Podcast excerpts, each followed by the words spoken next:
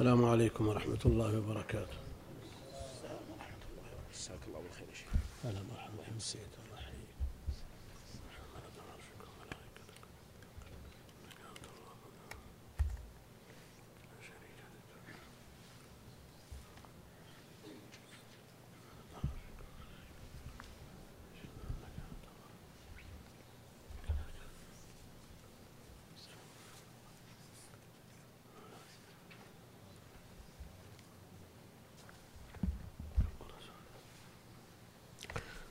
الحمد لله رب العالمين وصلى الله وسلم وبارك على عبده ورسوله نبينا محمد وعلى آله وصحبه أجمعين أما بعد فيقول المؤلف رحمه الله ومن أعتق في مرضه أو بعد موته ومن أعتق في مرضه يعني مرض الموت عندنا المخوف. في مرض موته؟ عندنا في مرض موته لا أنا عندي في مرضه. المقصود مرض الموت الذي لا تنفذ فيه تصرفاته إلا بالثلث.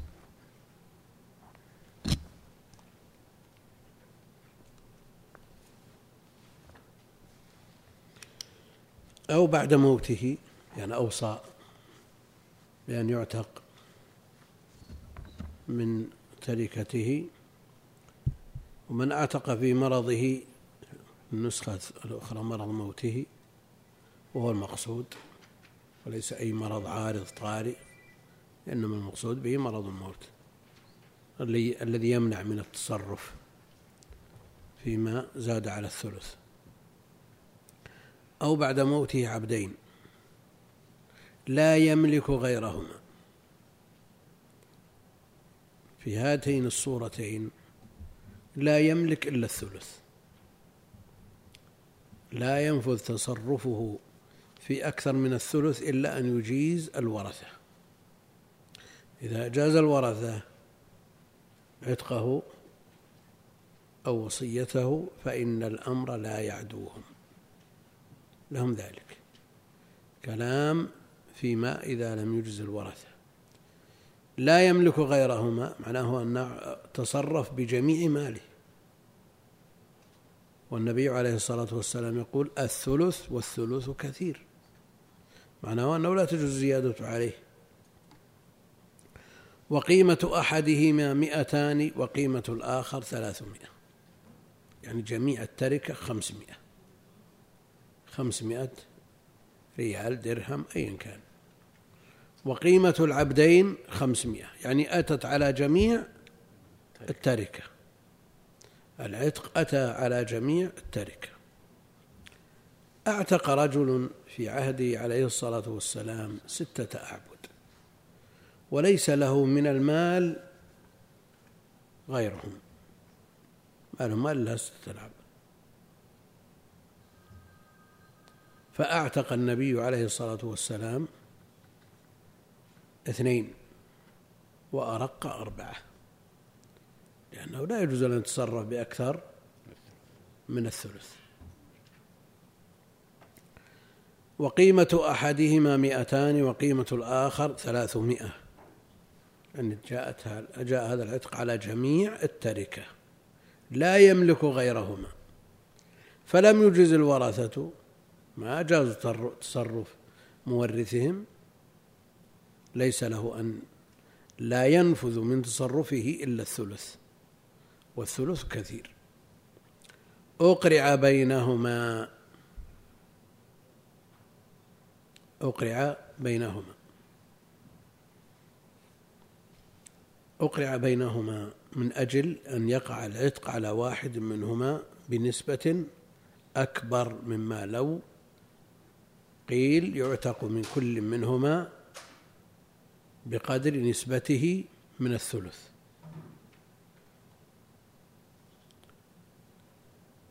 الثلث ثلث الخمسمائة. كم؟ مئة وسبعة وستين. إذا قلنا أنه يعتق من كل منهما بنسبة قيمته من الثلث قلنا أن أحدهم يعتق منه الثلث لأن نصيبه من الثلث مئة. والثاني يعتق من قيمته كم؟ سبع وستين. كم نسبتها من من قيمته؟ الثلث. وكل منهم كل واحد منهم يعتق ثلثه.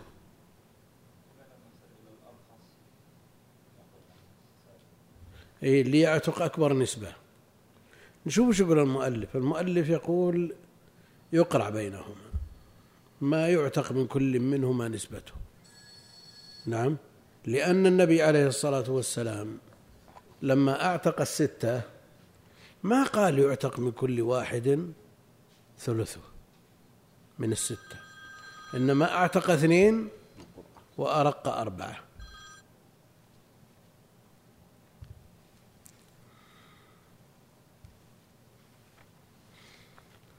أقرع بينهما فإن وقعت الحرية عندنا بالنسخة عندي القرعة وبعض النسخ القرعة. عندنا مغني؟ القرعة. طيب. فإن وقعت القرعة على الذي قيمته مئتان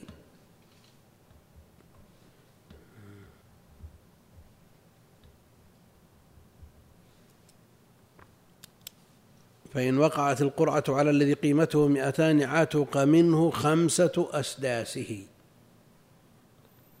وهو ثلث التركة. خمسة أسداسه. وإن وقعت القرعة على الآخر عتق منه خمسة أتساعه. لأن جميع ملك الميت خمسمائة درهم وهو قيمة العبدين. قيمة العبدين خمسمائة. وإذا أردنا أن نقسم التركة على الأثلاث بدون كسر لا بد أن تضرب في ثلاثة. لا بد أن تضرب التركة في ثلاثة. خمسمائة في ثلاثة.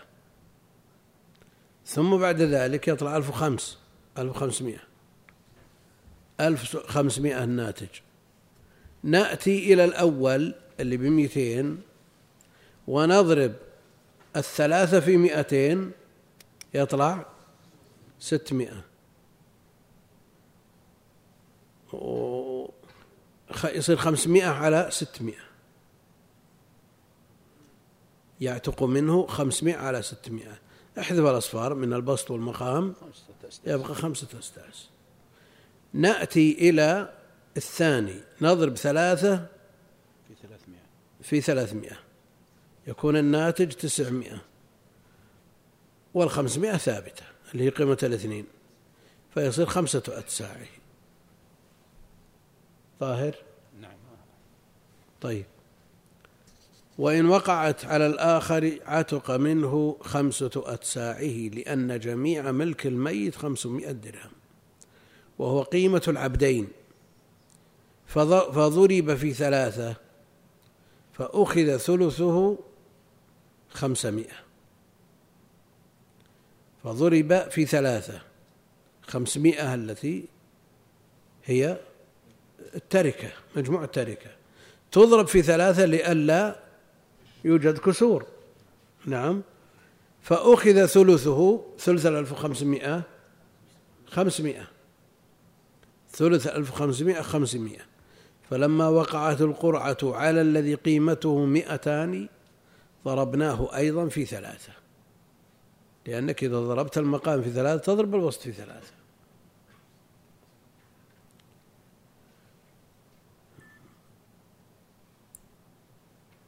فإذا وقعت القرعة على الذي قيمته مئتان ضربناه أيضا في ثلاثة. فصار ثلاثة في مئتين ستمائة. ستمائة. وفوقها الثلث اللي هو كم؟ خمسمائة. إذا حذفنا الأصفار صار خمسة الأسداس. فصيرناه ستمائة فصار العتق منه خمسة أسداسه. نأتي إلى الثاني الذي قيمته ثلاثمائة. ثلاثمائة في ثلاثة تسعمائة. وعليها كم؟ خمسمائة التي هي الثلث. فإذا حذفنا الأصفار صار الناتج خمسة أتساعه على ما قال المؤلف. وإذا وقعت الحرية على الذي قيمته مئتان عتق منه خمسة أسداسه وثلث الجميع. وإن وقعت على الآخر عتق منه خمسة أتساعه وهو ثلث التركة.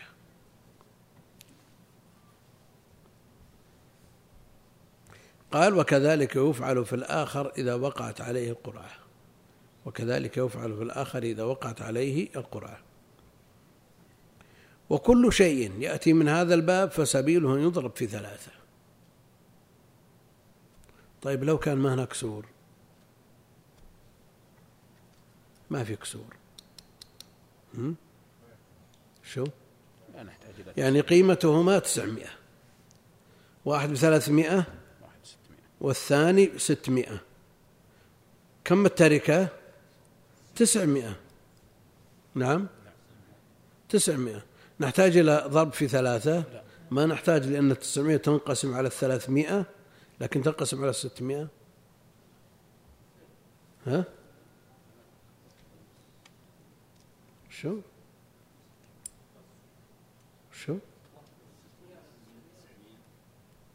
لا ما يبون كسر. بدون كسر إيه. يخرج الثلث بدون كسر. كه يعني ثلاثمائة. إذا قلنا قيمة الأول ثلاثمائة والثاني ستمائة. كان مجموع التركة كم؟ تسعمائة. تسعمائة. فإذا وقعت القرعة على الأول عتق منه كله يعني بقيمة الثلث. وإذا وقعت على الثاني عتق منه ثلثاه. ثلثاه. ها؟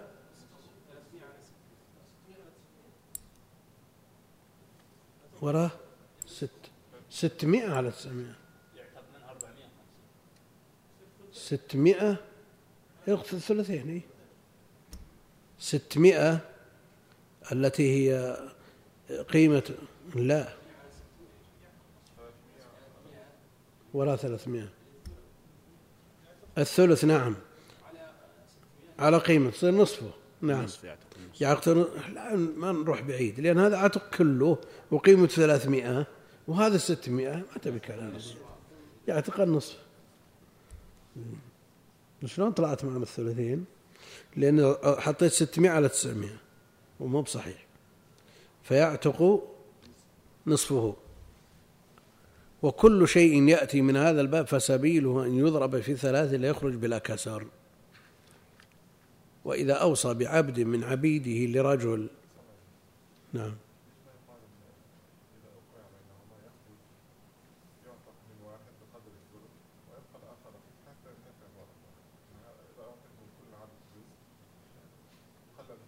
لا لا هو من واحد. العتق من واحد. أقرع بينهما. فما خرجت له القرعة عتق منه بقدره من الثلث. ها؟ حظ العبد لكن إذا كان ال- ال- الأغلى أنفع لنفسه ولغيره. كل شيء له نظره. وهذا الغالب أنه إذا كان أغلى فهو أنفع. فكل له وجه تفضيل. وإذا أوصى بعبد من عبيده لرجل ولم يسمي العبد. عنده عشرة. وأوصى لرجل قال لك عبد من عبيدي. ولم يسمي العبد كان أحدهم بالقرعة كان له أحدهم بالقرعة. كان له أحدهم بالقرعة. إذا كان يخرج من الثلث. إذا كان يخرج من الثلث.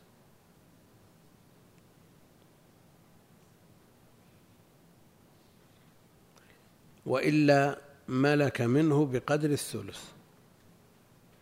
كذا العبارة؟ نعم عندنا؟ كذا ولا ملك منه بقدر الثلث. وإلا ملك منه يعني الموصى له من العبد بقدر الثلث. وإذا أوصى بشيء بعينه إذا أوصى بشيء بعينه. لكن أحسن الله إليك إن تفاوتت القيم وكان أحدهم يخرج. من الثلث والآخر لا يخرج من الثلث. وقد أوصى بعبد. يعني مثل مثل مسألتنا اللي تو لكن أوصى بعبد. ألا ينظر إلى أنه أن يخرج تمام العبد أولى من أن يخرج بعضه. وقد أوصى له بعبد. مطلق كلامه أنه يخرج يعين بالقراءة. يعين الموصى به بالقراءة. ولا؟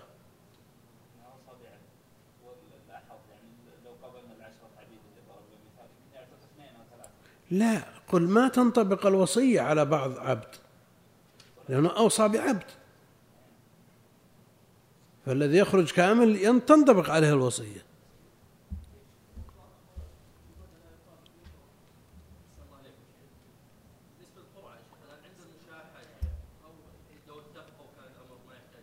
يعني لو تنازل أحد العبدين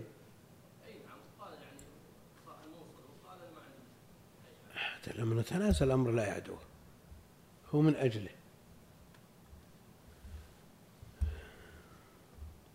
وإذا أوصى بعبد من عبيده لرجل ولم يسمي العبد كان كان له أحد بالقرعة. إذا كان يخرج من الثلث وإلا ملك منه بقدر الثلث لأنه لا يملك أكثر من الثلث إلا إذا أجاز الورثة. هذا تكرر مرارا لأن الأمر لا يعدوهم. وإذا أوصى بشيء بعينه فتلف الشيء بعد موته. إذا أوصى بشيء بعينه أوصى بصحيح البخاري لزيد من الناس. فمات تلف صحيح البخاري. نسخة معينة وتلفت. لكن لو قال يعطى من تركة فتح الباري أو صحيح البخاري. وغير نسخة غير معينة. معناه أنه يشترى من تركته للموصى له. أما إذا كان معين محدد هذا الكتاب سواء المتن أو الشرح لفلان فتلف. لم يكن للموصى له شيء. قوله فتلف الشيء بعد موته وش الفرق بين تلفه بعد موته أو قبل موته؟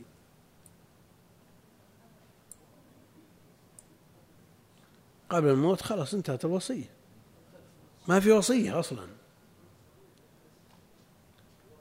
قبل الموت ما ثبت وصية ولا شيء لأن له أن يرجع في الوصية من لأن لا تثبت إلا بالموت. شو يقول؟ بعد الموت يقول هذه زيادة كلام للتوضيح لا. هو الأصل أنه له شيء قبل موته ما له شيء أصلا. فرق بين أن تتلف بعد الموت فتلفت من نصيبه. تلفت من نصيبه. وله أجر تلفها إذا صبر واحتسب. لكن قبل الموت ما بعد ثبت له شيء. نعم.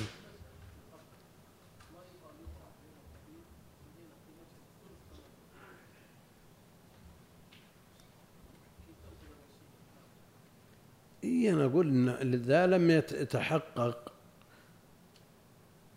كلام الموصي بحذافيره ففيها خلل الوصية من الأصل. ما قال يعتق نصف عبد أو ثلثي عبد. إنما يعتق عبد فالذي يتحقق به الوصية بكاملها لا شك أنه أولى من غيره.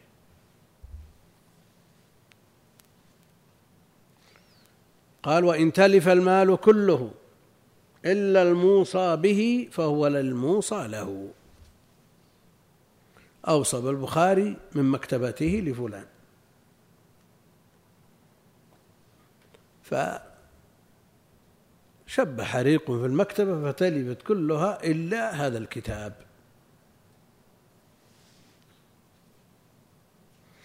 وإن تلف المال كله إلا الموصى به فهو للموصى له. طيب ما نقول إنها تؤخذ من الثلث ولا هذه أكثر من الثلث الثلث الباقي ولا؟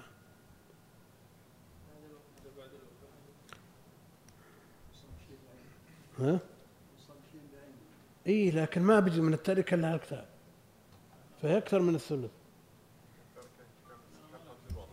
هذا بعد أن استقرت. بعد أن استقرت الوصية بعد الوفاة. ومن أوصي له بشيء فلم يأخذه زمانا. أوصي له بشيء أوصي له ببيت. وكان هذا البيت ثلث التركة. وقت استقرار الوصية بالموت ثلث التركة. تركة ثلاثة ملايين وهذا البيت يسوى مليون. ما استلمه الموصى له. سنتين ثلاث خمس فارتفعت قيمة البيت إلى خمسة خمسة ملايين. هل نقول الخمسة هذه مع المليونين الثانيات سبعة ما له الثلث أو نقول يستحق كله لأن التقييم إنما يكون عند الموت.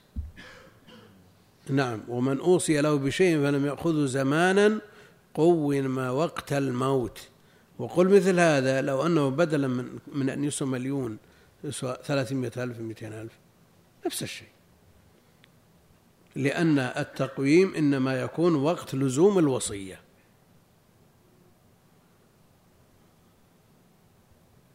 لا وقت الأخذ. لا وقت الأخذ. وإذا أوصى بوصايا وفيها عتاقة فلم يف الثلث بالكل تحاصوا في الثلث. أوصى بوصايا أوصى بأن يعتق هذا العبد وأوصى لبكر من الناس أوصى لزيد بهذا العبد وأوصى أن يعتق بها العبد الثاني وأوصى الثالث لرجل من الناس بمكتبته. وليست وقفه فعندنا وصية بعبد وعتاقة لعبد ومكتبة مال.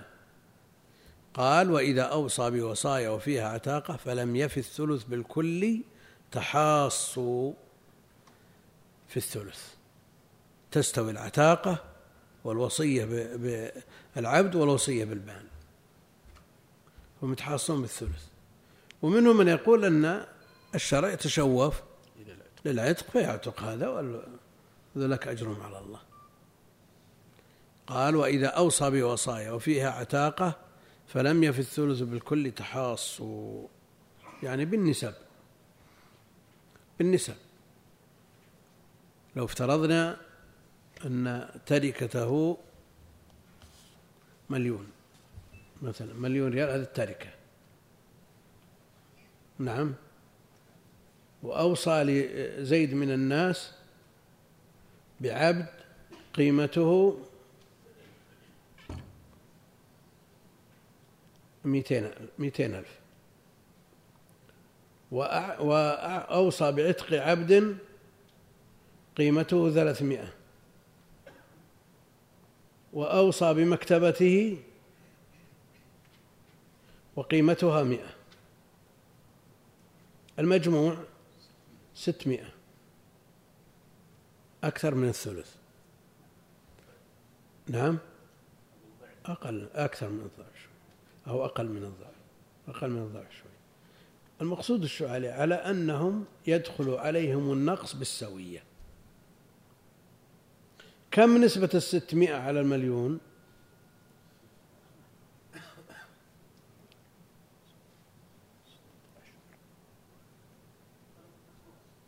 ثلاثة أخماس ثلاثة أخماس تضرب ثلاثة أخماس في مئتين ألف.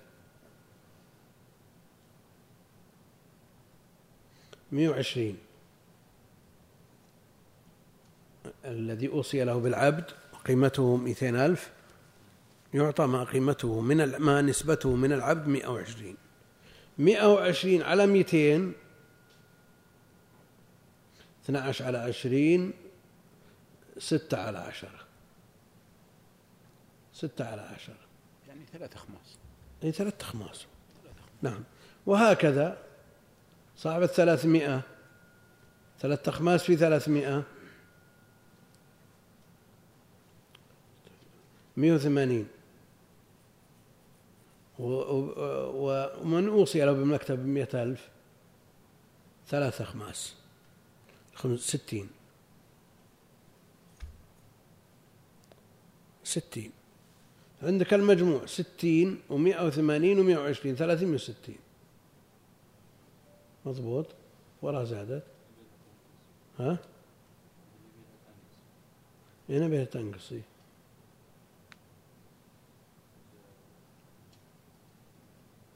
لكن مضبوط ثلاث تخماس. تخماس إلا إذا كان الضرب فيه كلام. ثلاث أخماس المئتين.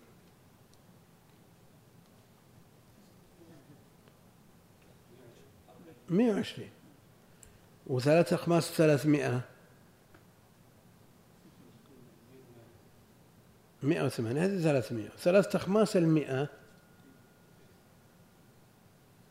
إذا ثلاثمائة وستين. شلون طلعت ثلاثمائة وستين؟ وثلث المليون ثلاثمائة وثلاثين.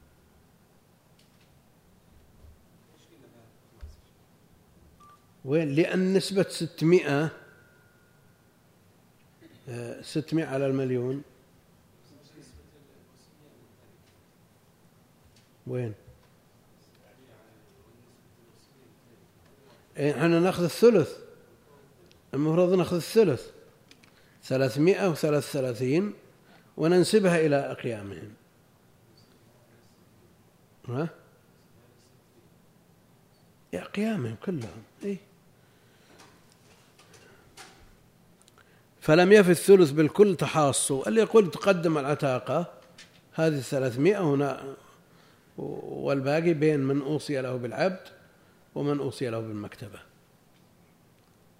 فأدخل النقص على كل واحد بقدر ما بقدر ما له في الوصية. مثل ما ذكرنا. كلهم دخل عليهم النقص لأن الثلث لا يفي. إلا إذا أجاز الورثة. لأن هذا كرر مرارا أنه لا يعدوهم. وإذا أوصى بفرسه في سبيل الله وألف درهم تنفق عليه على الفرس. ألف درهم تنفق عليه يعني على الفرس فمات الفرس. طيب والنفقة؟ ها؟ نعم ما لها قيمة. ما لها قيمة. كانت الألف للورثة. طيب ما نقول تصرف في مصرف مقارب؟ لا أظهر يا شيخ أنها تصرف في مصرف. أقول لعلها تصرف في مصرف مقارب أظهر يا شيخ شو؟ المؤلف قال ترجع للورثة. لكن أحسن الله إليك. الفرس في سبيل الله. والألف نفقة على الفرس فهي في سبيل الله. إي أنا أن نقرر ما قاله المؤلف. أنها مصرفها انتهى كما لو أوصى لزيد من الناس بشيء من تركته ومات زيد من الناس وليس له ورثة وليس له. أو أوصى بوصف مثلا. ها؟ لمن يطلب العلم من ورثته وما فيهم من يطلب العلم. هل نقول ينتقل لطلبة العلم من غيرهم أو يرجع إلى الورثة؟ ها؟ نعم. وهكذا لو زادت الوصية على الموصى به. زادت الوصية. عنده أوصى ببيت يؤجر بعشرة آلاف. وقال يؤخذ من هذه الوص... الأجرة أضحية وحجة. قالوا حج بخمسة آلاف وأضحية بألفين بقي ثلاثة. يعود إلى الورثة فمات الفرس كانت الألف للورثة. وكذلك إن أنفق إن أنفق بعضها ألف أنفق نصفه. على على هذا الفرس قبل أن يموت يرجع الباقي للورثة خمسمائة. رد الباقي إلى الورثة. وش قال الشارع وش قال قدامه؟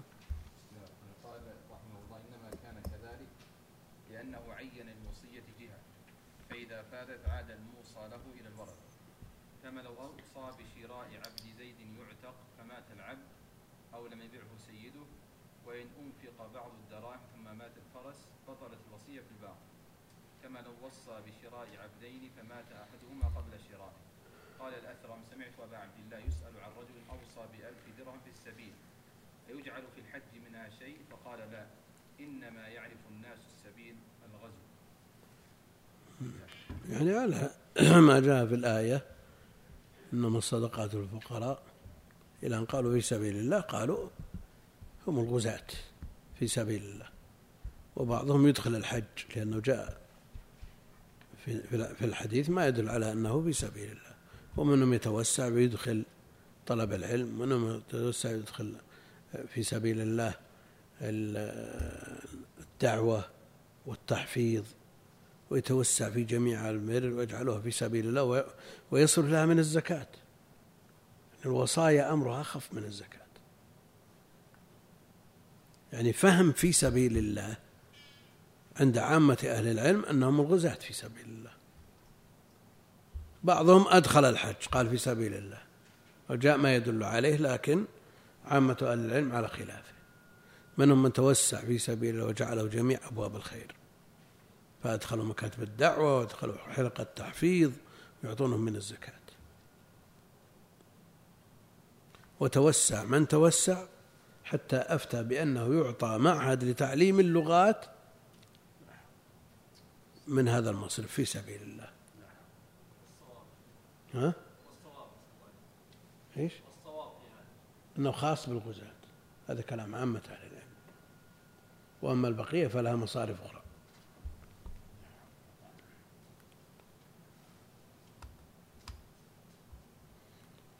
التوسع مشكلته أنه لا نهاية له. يعني وجد من يقول طلب العلم في سبيل الله. طيب طلب العلم على علم الرأس. وش العلم؟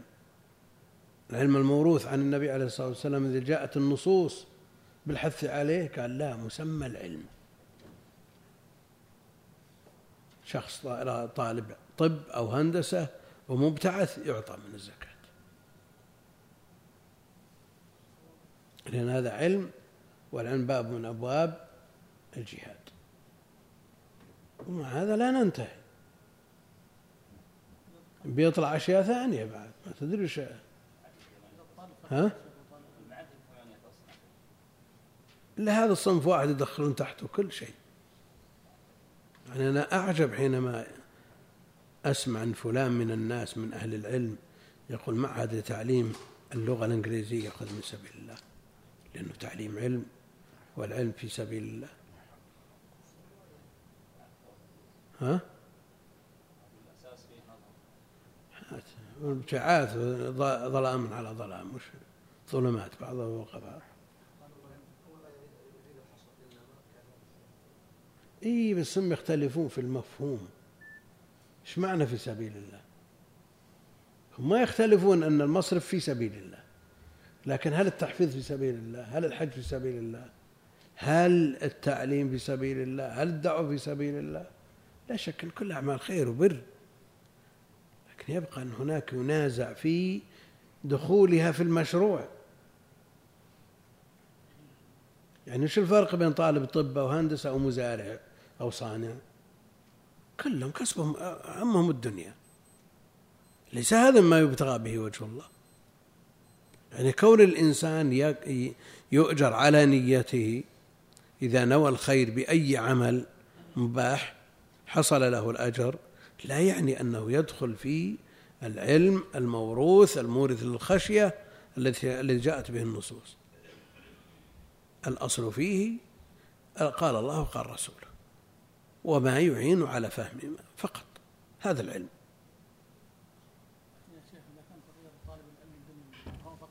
هين يؤخذ من شلون؟ يعطى إنما الصدقات للفقراء. ما يحتاج.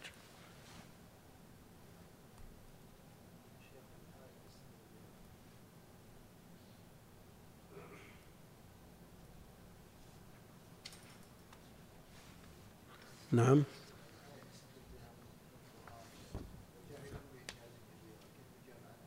وين؟ وجهاد النفس. أنت تأخذ زكاة لأنك تجاهد نفسك. ها؟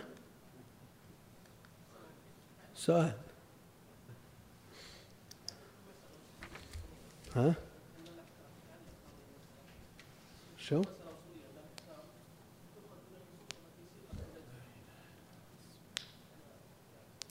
لا وبعدين إحنا مطالبين بفهم السلف. فهم السلف. مسألة الجهاد إذا أخذناها بمعناها العام كل شيء بيدخل. كل شيء بيدخل. الدنيا كلها جهاد.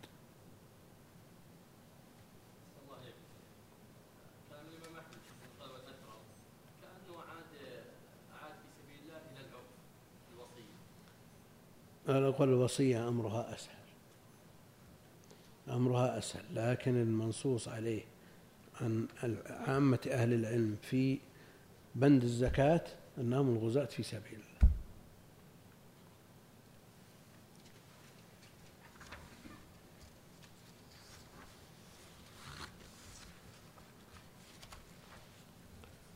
كتاب الفرائض يقول أفرد العلامة عبد القادر بن أحمد بن بدران الدمشقي كتاب الفرائض من الخراقي بشرح أسماءه كفاية المرتقي إلى معرفة فرائض الخرقي وهو شرح لنظم الصرصري في الفرائض التي في مختصر الخرقي يقول وهو مطبوع.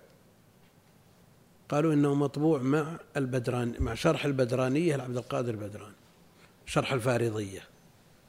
شرح القصيدة الفارضية في الفرائض. البرهانية. شرح البرهانية. شرح البرهانية شرحها عبد القادر بن بدران وطبع معها شرح فرائض الخراقي. مطبوع متأخر يعني ما هو قديم. وليتنا والله نطلع عليه. شوفوا. إن وجدته كفاية المرتقي.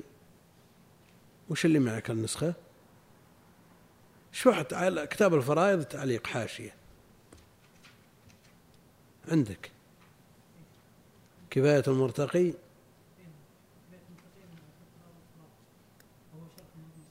خلاص. خابر ينقلون من نظم الصرصري كثير بس إنه ما بعد طبع عندنا في نظم الوجه ها؟ عندنا نسبه للشيخ عبد القادر. قال وكفاية مرتقي إلى معرفة فرائض الخلق. إيه عبد القادر بن بدران. نعم. إيش فيه؟ هو الشرح؟ الشرح والنظم للصرصري ما ذكر. والأصل للخرقي هم الصرصري ناظم للخرقي نعم. ناظم للخرقي هو ابن نصر الله ناظم الوجيز بعد. نظم الوجيز موجود بس ما أدري هو طبع ولا لا. نظم الوجيز؟ إيه. موجود. لم يطبع بعد. كتب كثيرة جدا لكن يبقى أن من أراد النظم الوافي الكافي الشافي لفقه الحنابلة فعليه بابن عبد القوي. عقد الفرائد وكنز الفوائد.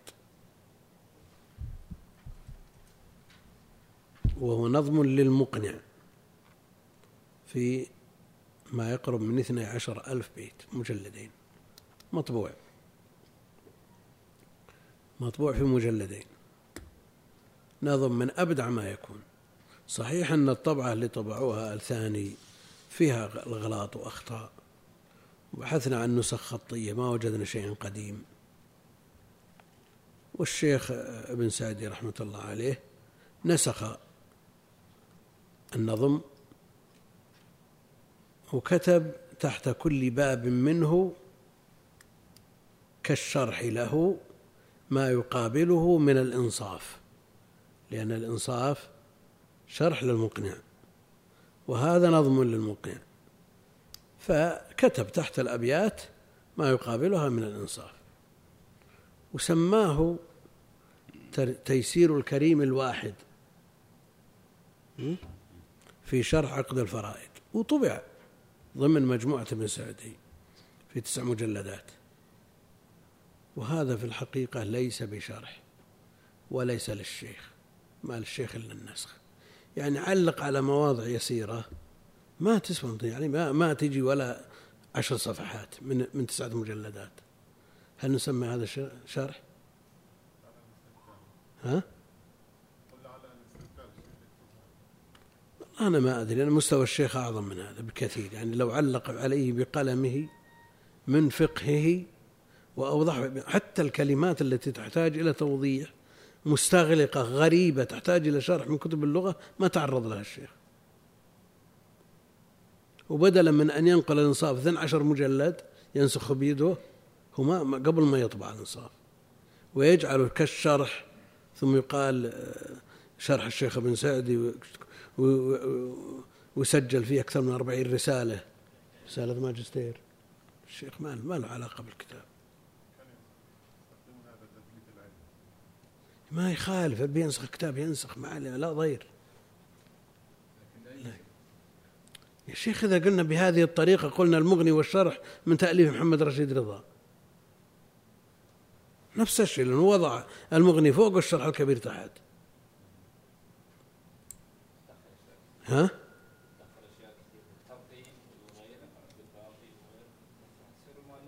لا لا ليجمع بين كتابين يطبع واحد وبهمشه كتاب ولا تحته كتاب يصير شرحه. ما بصحيح. ومنزلة الشيخ أعظم. أنا ودي أن الكتاب خرج في ثلاث مجلدات أربعة مجلدات بتعليق الشيخ وأسلوب الشيخ واختيارات الشيخ والشيخ حل المغلق من كتب اللغة ومن كتب غريب كتب الفقه وجاب لنا شرح لنا بشرح مختصر أنفع بكثير من هذا. لأن معنا الإنصاف عندي ونظم ابن عبد القوي موجود. وش يصير؟ حتى في مقدمة المجموع مجموع الشيخ ابن سعدي وهذا لا يعتبر تصنيفا للشيخ ابن سعدي وإنما هو جمع بين الكتابين لأن الإنصاف كالشرح ومع ذلك يسمى تيسير الكريم الواحد في نظم شرح عقد الفرائض. شلون؟ قال مثل ما يقول غيره. مع أنه مو بصحيح بعد. الجمع بين الإنصاف والنظم. الجمع بين النظم والإنصاف لأنهم يجمعون بين كتابين. مثل منتهى الإرادات في الجمع بين المقنع والتنقيح والزيادات يجمعون بس يخلطون يمزجون يطلعون كتاب واحد. ما هو هذا على حدة وهذا على حدة. الشيخ محمد بن عبد الوهاب له مختصر الإنصاف والشرح الكبير. مختصر الإنصاف والشرح الكبير. اختصر هذا واختصر هذا. وطلع الكتابين بدل ما هم بعشرين مجلد مجلد واحد. انتقاء هذا ممكن. لأن اختصار نوع من التأليف. يقول لو أوصى الميت ببيت ثم لم يخبر يخبر الموصى له بتفريط من الورثة حتى زاد أو نقص. قيمة البيت. فهل ينطبق كلام المصنف وقت الموت لا وقت الأخذ؟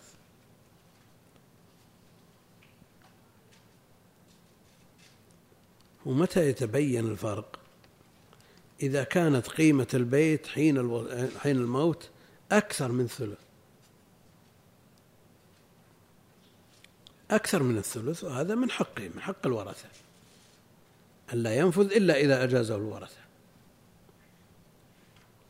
لكن أحسن الله إليك لو كانت قيمة البيت الثلث فأقل ولكنهم سكتوا على الوصية فنزلت قيمة البيت فهل يضمنون الفرق؟ لا يأثمون يأثمون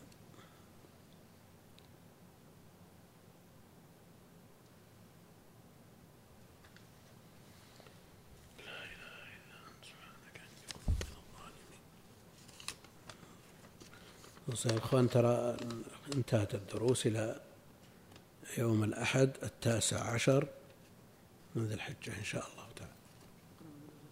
ها؟ بكرة في درس والثلاثة في درس وبعد ما فيه دروس إلا بعد الحج. مع بداية الدراسة. ها؟ لا لا حنسافر الجمعة بعد الصلاة إن شاء الله. آخر الدروس الثلاثاء الثلاثه إن شاء الله.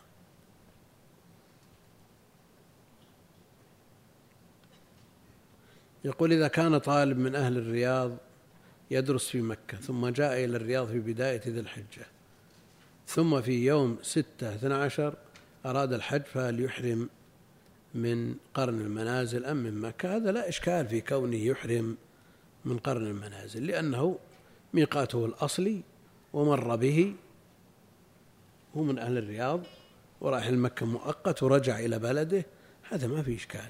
الإشكال في العكس. لو كان من أهل مكة وخرج من مكة إلى الرياض ثم أنشأ الحج من الرياض هل نقول هذا مكي يحرم من مكة؟ أو يحرم من الميقات الذي مر به وقد أنشأ الحج؟ أما كون من الرياض ويرجع للرياض يحرم من ميقات الرياض هذا ما في إشكال.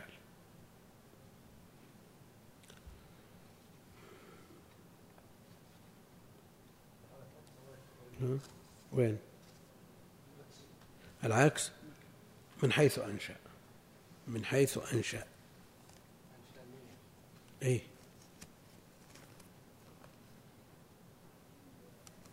هل يجوز الصلاة في الملابس التي عليها جنابة؟ المقرر عند المرجح عند أهل العلم أن المني طاهر لكن باعتباره قدر ينبغي أن يزال ولو بحكه بظفره أو بشيء. وإلا هو طاهر. لو صلى به ما يضر.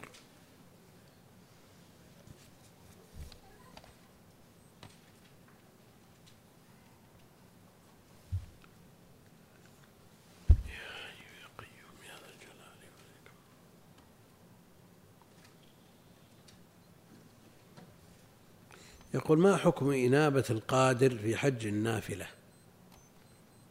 قادر لكن منعته ظروف تمنى أن يحج وهو قادر على أن يحج عنه لكنها نافلة أو يخشى من زحام أو غيره. لأن بعض الناس بده يدفع الألوف المؤلفة ولا, ولا يزاحم الناس. على مثل هذا الأمر واسع إن شاء الله تعالى.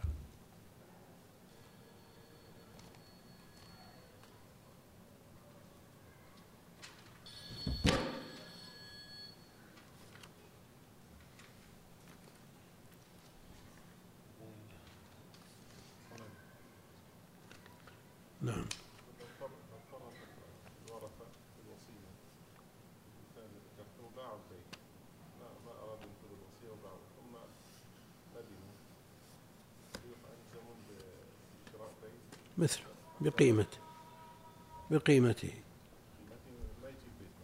ها؟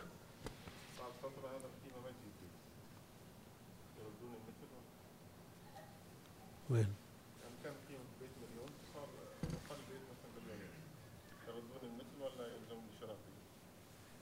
الأصل أنهم يأخذون ما يدفعون ما أخذ لا يقال أنه تصرف فضولي فيبطل البيع أصلا غير نافذ لأنهم باعوا ما لا يملكون افترض أنهم باعوا سلعة تلفت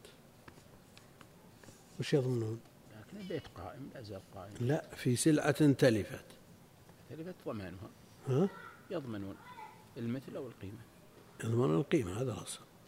أو المثل إذا كان يقول ما حكم رمي الجمار يوم الثاني عشر قبل الزوال؟ لا يجوز بحال. كان النبي عليه الصلاة والسلام ومعه الصحابة يتحينون الزوال ثم يرمون في الأيام كلها.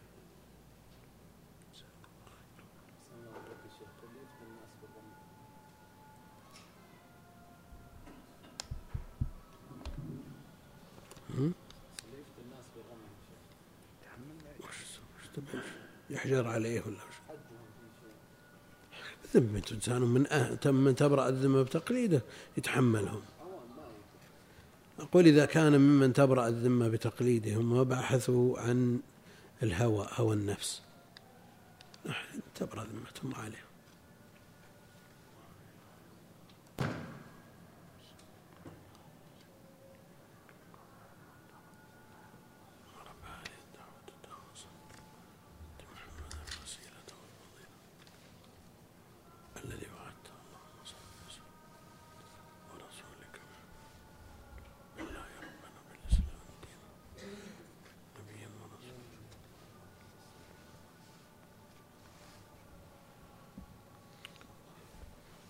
فيه الشيخ إبراهيم يوم الأربعاء محاضرة. أو لقاء. لقاء. لقاء مفتوح عن الحج. جمع الراجحي. يوم الأربعاء.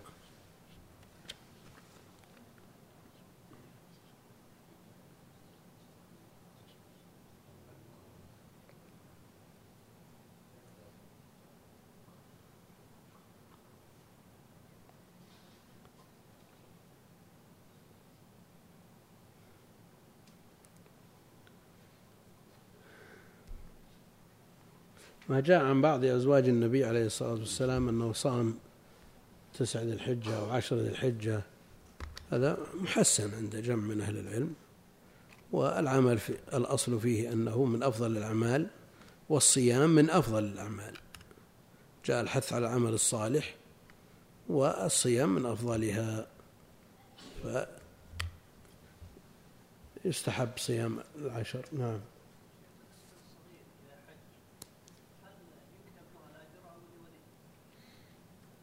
النبي عليه الصلاة والسلام لما رفع له الطفل قالت أمه ألي هذا حج؟ قال نعم. ألي هذا حج؟ قال نعم. ولك أجر. ما هم قال لك الأجر؟ له أجر غير. وهذا يكتب له يدخر له إن شاء الله. ها؟ والله على حسب دخول الشهر لكن إذا لم تثبت الرؤية يتمم يعني شيخ. أي نعم. واحد من المشايخ اللي يشار لهم. يقول أبدا الشهر معروف متى يدخل ومتى يطلع. ولا عبرة لا برؤية ولا بغيرها. الله المستعان. لا حول ولا قوة والله ما دام الحج للصبي فوليه لا يملك صرف.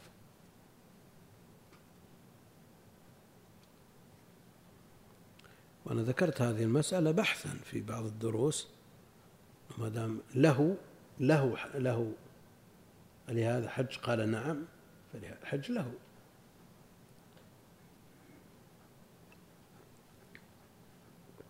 وكنا نفعله نروح بالأطفال وهذا حجة عمرة لفلان وهذا لفلان وهذا لفلان. لكن لما تأملت النص والله فيه فيه إشكال.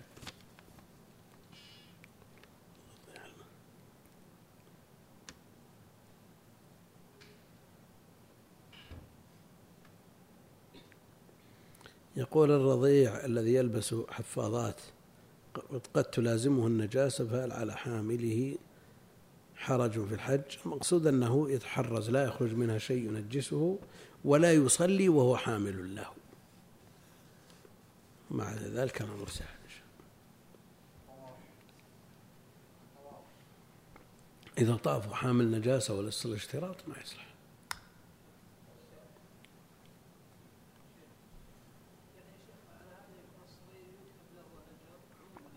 إن شاء الله إن شاء الله. ولا يكتب عليه حتى يكلف. هذا قول جمع من أهل العلم.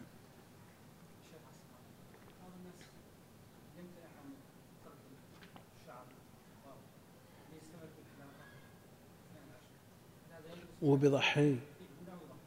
آثم يعني حرام عليه آثم. آثم.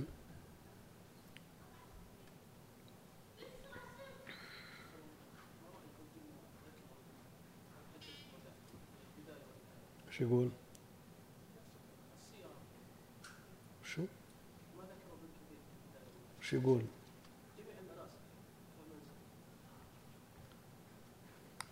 يعني سياق حجة النبي عليه الصلاة والسلام البداية والنهاية إيه ما في شك استفاد منه كغيرها من كتب أهل العلم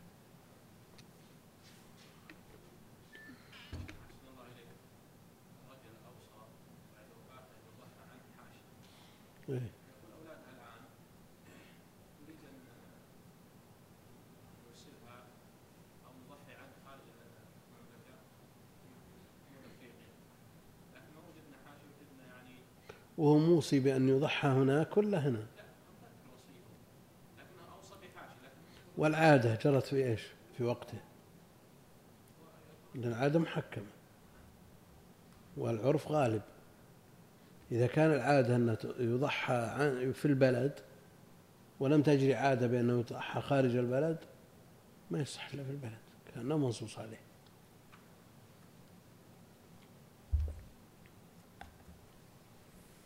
استغفر الله استغفر الله.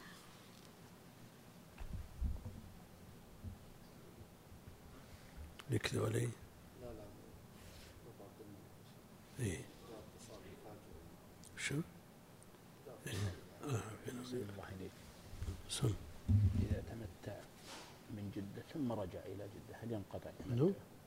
تمتع رجل من أهل جدة إيه. ورجع إلى إلى جدة بلده؟ إلى جدة. انقطع. ينقطع تمتع. إلى بلده انقطع. إلى غير لو راح المدينة ما انقطع.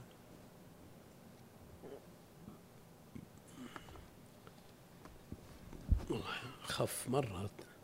تشرح الطحاوي بدل ما هم مجلدين.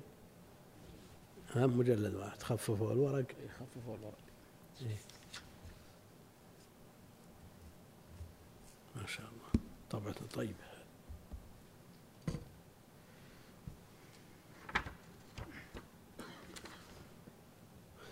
الطبعة الثانية.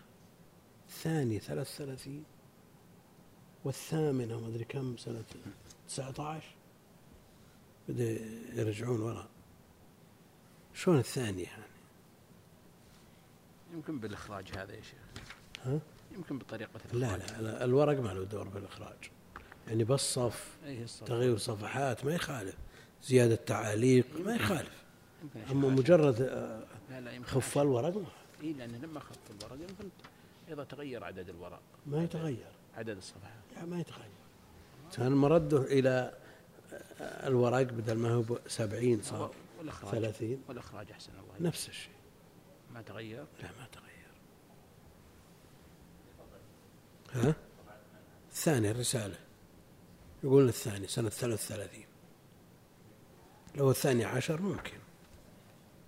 الثانية أو صحيح على كل حال حنا يهمنا الكتاب. يعني في ثاني غير هذه أقدم. إيه؟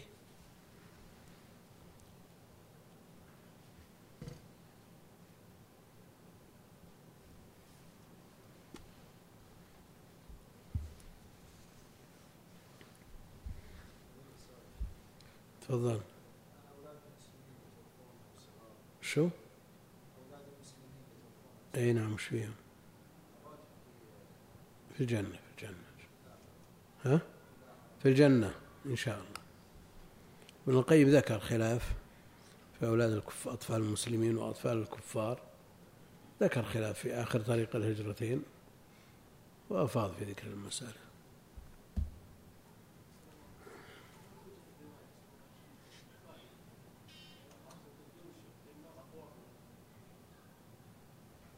لا. اللي ينشئ لها أقوام الجنة أي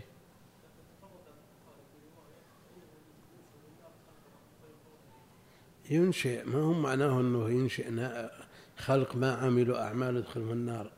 لا. ينشئ لها أقوام. يعني إن في سابق علمه أنهم أن مآلهم إلى النار. فيعملون بعمل أهل النار. وقد أنشأهم الله لهذا وأنشأ للجنة أقوام فيعملون بعملها.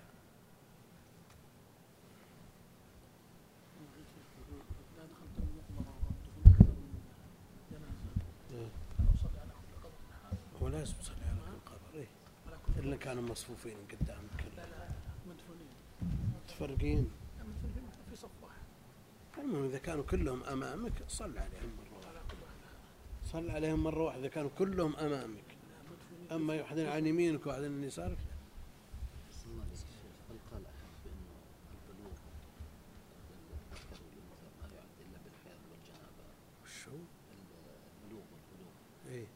ما يبلغ الذكر إلا إذا جنب والأنثى ما والعمر والسن والإنبات.